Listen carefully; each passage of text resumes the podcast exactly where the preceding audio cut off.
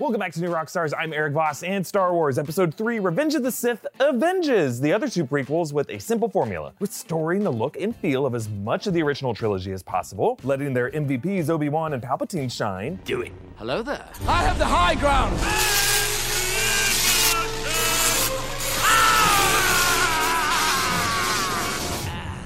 And growing back a pair with some truly dark PG-13 savagery. Days away from the Rise of Skywalker, let us close out our Star Wars rewatch series with the strongest of the prequels for Easter eggs, interesting visual details, and hidden ways these prequels culminated in the most critical Star Wars development of our generation, Baby Yoda. No, he's not in this video. And before I begin, quick thanks to Marvel Collect by Topps for sponsoring this breakdown. Stick around later for some details on a chance to win some very cool prizes. Okay, the title, Revenge of the Sith, was meant to mirror Return of the Jedi. The revenge in question was hinted at by Darth Maul back in Phantom Menace. At last we will have revenge. And while the Sith Lord Sidious achieves his revenge, the Sith have an inherent flaw to worry about, their own treachery. Maul was but one of a series of apprentices that Sidious expends as he tries to prevent himself from being betrayed the way he betrayed his master. Eventually, the Sith he births in this film will get revenge against him. The opening battle is one of the most thrilling sequences of the trilogy, with a 1-minute and 16-second long take, the longest of any Star Wars film to date. Notice one of the projectiles that hits a Republic ship is a literal kitchen sink. It's an in-joke from the VFX artists that they threw everything into the sequence, including the kitchen sink. Ewan McGregor's Obi-Wan Kenobi now more closely resembles Alec Guinness's portrayal, with similar hair and vocal intonation, and right away there is a key moment that foreshadows the coming conflict between him and Anakin. They're all over me! I'm gonna go help them out. No! No, they are doing their job, then we can do ours. Obi-Wan is following the Jedi code to not let his emotions interfere, but Anakin's compassion butts against that code. Palpatine will exploit this compassion by answering Anakin's nightmares about Padme's death with an empty promise to save her. So they board the command ship. I sense a trap. Notice that no trap is ever really revealed during this rescue operation. Like, they find Palpatine, surrounded as expected by the Separatists. Where's the trap? It's a trap! Where? But yes, Obi-Wan instincts are right. The trap is a more broader plot laid out by Palpatine to manipulate Anakin to become its new apprentice. During this, we meet General Grievous, a Kaleesh warlord with cybernetic enhancements protecting a damaged inner anatomy, causing this cough.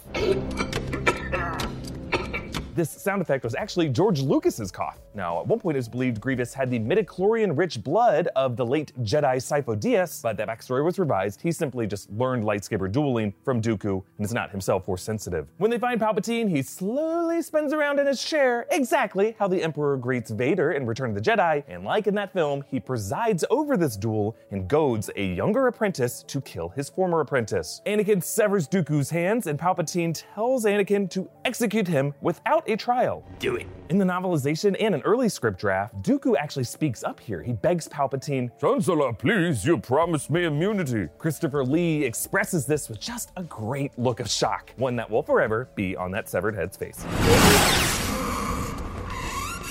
And notice the rationale Palpatine uses here. He was too dangerous to be kept alive. Later, Mace Windu will echo this exact rationale to Anakin as justification to execute Palpatine. He's too dangerous to be left alive. And so the guilt that Anakin feels over this rush to judgment helps lead him to make that move later on in defense of Palpatine. Anakin compassionately stops to save Obi-Wan. Anakin, there's no time. Leave him or we'll never make it. His fate will be the same as ours. Indeed, time will prove that all three of these men die by the hand of Anakin/Vader, with Vader's death his own doing, taking on the Emperor's Sith lightning to save his son. Before I continue, thank you to Marvel Collect by Topps for sponsoring this episode. Unlock a world where you can collect and trade your Marvel characters, and bring your collection to life by earning rewards by completing sets, trade in lower level or duplicate cards to receive more special limited ones, and much more. The new collectibles are released every day. Marvel Collect by Topps is available both in the iTunes App Store and Google Play Store worldwide, and it's free to download and free to play. December is Fan Appreciation Month, and to celebrate it in-app, Topps Digital is giving away one free collectible every day of the month for Marvel Collect users to collect and complete the set of 30. Users can collect cards from days in the month that have already passed, even if they didn't sign in that day. So let's check in on my progress. I now have 3 of the 5. I got Iron Man, but still no Spider-Man or Thor yet. But I'll be checking back in. We're gonna get there. By completing these steps, you can enter for a chance to win $1,000 worth of Disney.com gift cards, $250 Midtown Comics digital gift card, or $100 worth of in-app currency. Click on the link in the description to download Marvel Collect's app, register a username, and then collect the 5 fan appreciation character cards located in the free section of the pack store. Once all 5 are collected, you will be eligible to win the giveaway. And be sure to follow @ToppsMarvel on Twitter and @ToppsDigital on Instagram. Download Marvel Collect by Topps Digital Trading Card app to start collecting and trading your favorite characters with fans around the world. The app is free to play and new cards are released every day. Download now from the link below. And they transport back to the Senate, and notice the Millennium Falcon makes a little cameo here, and Palpatine explains what went down. They killed Count Dooku, but General Grievous has escaped once again. He swiftly glosses over the fact that not they, but Anakin alone executed Dooku. Yeah, nice cover there. Padme tells Anakin that she's pregnant. Despite this happy news, this conversation is cast in deep shadow, the one dark spot in this whole bright, sunny hall. Anakin's face is often masked in shadow in this film, making him look increasingly sinister, marking his transition to the dark, masked specter we know he's headed toward. Later, when they meet in her chamber, you can see that Padme now wears that dumb necklace that Anakin made for her in Phantom Menace. She also gets buried in it. Whoever arrange that body should be fired. Palpatine extends his control over Anakin. I need your help, son. By calling him son, Palpatine is appealing to the same desire for family that is driving Anakin's fears about Padme and mirroring the whole familial appeal that Luke will make to Vader in Return of the Jedi by repeatedly calling him father. By promoting Anakin as his personal representative on the Jedi Council, Palpatine knows that the Council will never make Anakin a master just at his behest, but he pushes Anakin into this awkward position to drive a wedge between him and the Order. You are on this Council, but we do not grant you the rank of master. What? Now, despite his recent obedience, Anakin just falls back into that same defiance that he showed in Attack of the Clones. Why? What? Anakin's primary goal here is to keep Padme and his unborn child safe. Why would he be so salty about this career snub? If anything, being a Jedi Master on the Council would make it harder for him to carry on as a family man. Clearly, Anakin is also motivated simply by selfish power and pride. His fall isn't solely due to his compassion. He's also just kind of a dick. And when Obi-Wan relays the Council's directive to spy on Palpatine for them, they unwittingly paint themselves as equally corrupt politicians in Anakin's eyes. As the opening crawl hinted, there are heroes on both sides, evil is everywhere. Also, through the window behind Anakin, you can see a NASA space shuttle. What's that doing there? And as Yoda senses this coming darkness, notice this spent gesture as he runs his hand over his head. This is a direct homage to Akira Kurosawa, the filmmaker perhaps most influential on the original Star Wars films, the shot of Kambei Shimada in The Seven Samurai. Moving on to the best scene of the prequels, Anakin and Palpatine at the Opera House. All who gain power are afraid to lose it, even the Jedi. The Jedi use their power for good. Good is a point of view, Anakin. Palpatine's exact words here parallel Obi-Wan's frustrating counsel to Luke in Return of the Jedi. So what I told you was true, from a certain point of view. A certain point of view? Obi-Wan, in a way, proves Palpatine right. The words of the Jedi can't always be trusted. You ever hear the tragedy of Darth Plagueis the Wise? Darth Plagueis was a dark lord of the Sith, so powerful and so wise, he could use the Force to influence the midichlorians to create life. He could even keep the ones he cared about from dying. Then his apprentice killed him in his sleep. Ironic. He could save others from death, but not himself.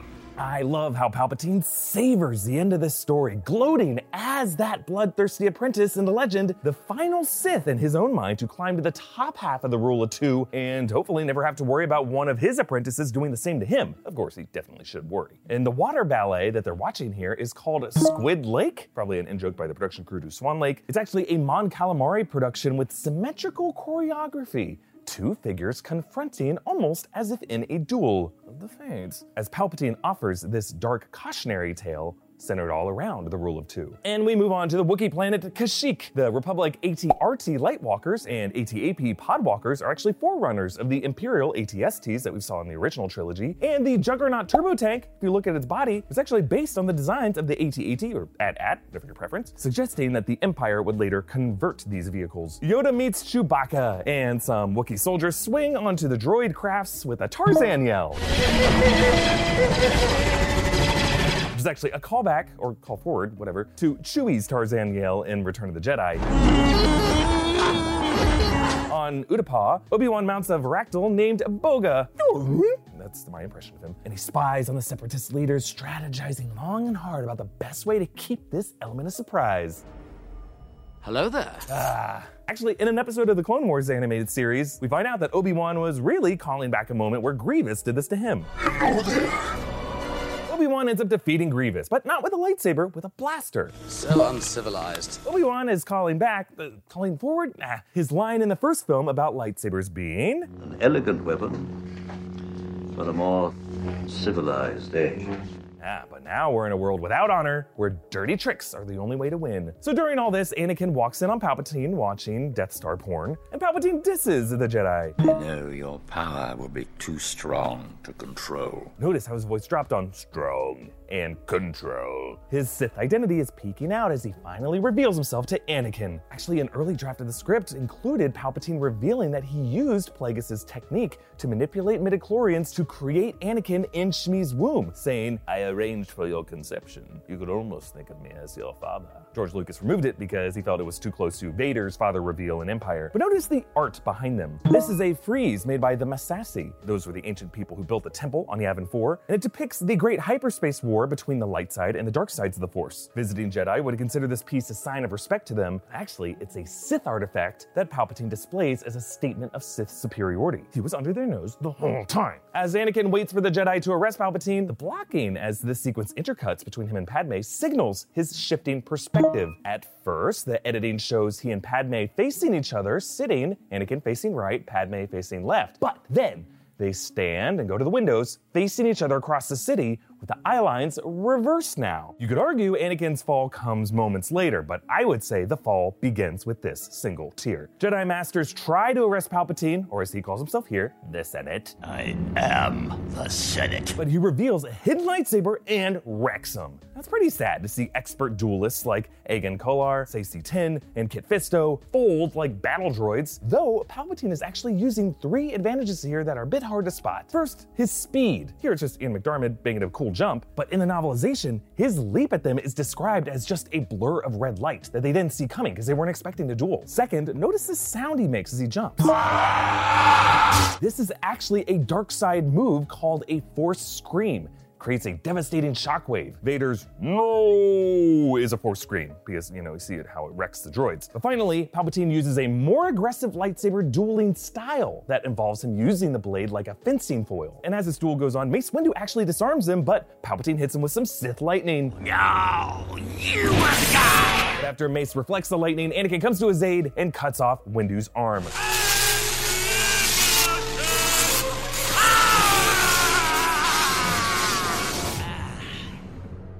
Palpatine promises to help Anakin save Padme with an interesting line. To cheat death is a power only one has achieved. But if we work together, I know we can discover the secret. Notice Sheev's a subtle eye shift when he says only one has achieved. Now, obviously, that one person who cheated death wasn't Plagueis, because he did, so it must have been Sheev, right? So is Palpatine immortal? Does this explain his return in The Rise of Skywalker? We will find out in 18 hours. Palpatine names him Darth Vader and states his goal. Once more, the Sith will rule the galaxy.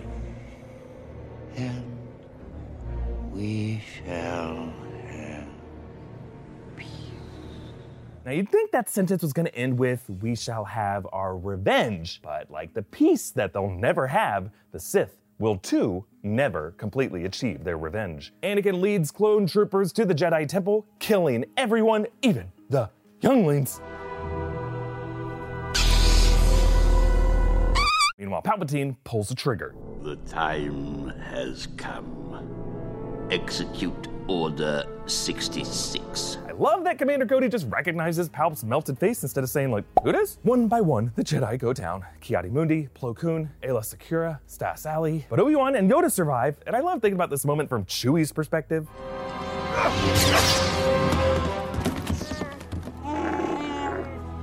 Anakin catches up to the Separatist leaders on Mustafar, the lava-covered planet originally conceived by Ralph McQuarrie's concept art for the original trilogy. This massacre montage was inspired by the famous baptism sequence from The Godfather, on which George Lucas worked as an assistant editor. In both scenes, the master manipulator ends the war by coldly killing off all the rivals to his power one by one. Palpatine declares himself the Emperor before the Senate. Notice Padme's hairpiece here. It has this embossed wing pattern with the Rebel sigil. The deleted scene actually features Bail Organa and Mon Mothma forming the beginnings of the Rebel Alliance. On Mustafar, Anakin makes Padme an offer. Together, you and I can rule the galaxy.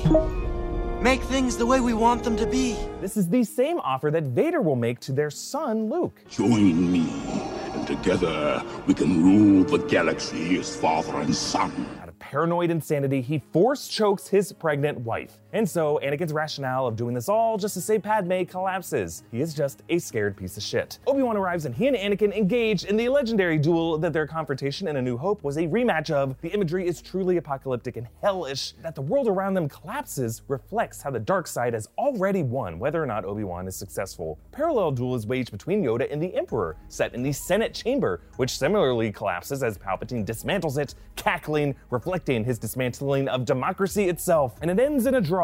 Into exile, I must go. Failed, I have. From this moment onward, failure will actually be a key teaching tool for Yoda. Remember your failure at the cave. The greatest teacher failure is. Obi-Wan and Anakin's duel reaches its climax. It's over, Anakin! I have the high ground! You underestimate my power!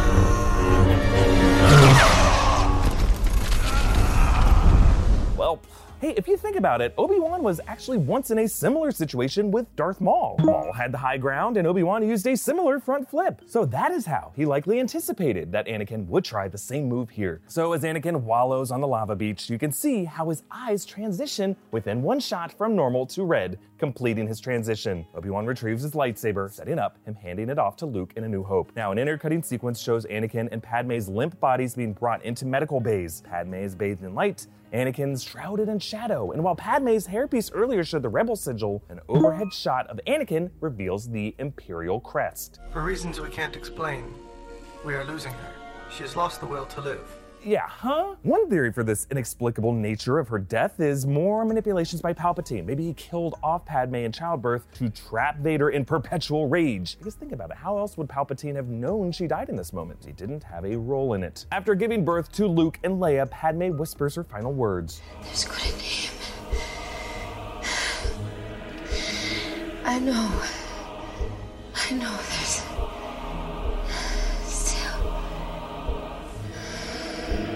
It's interesting how Padme's final line is a sentence completed by her daughter's first chronological line in Rogue One. I know there's still hope.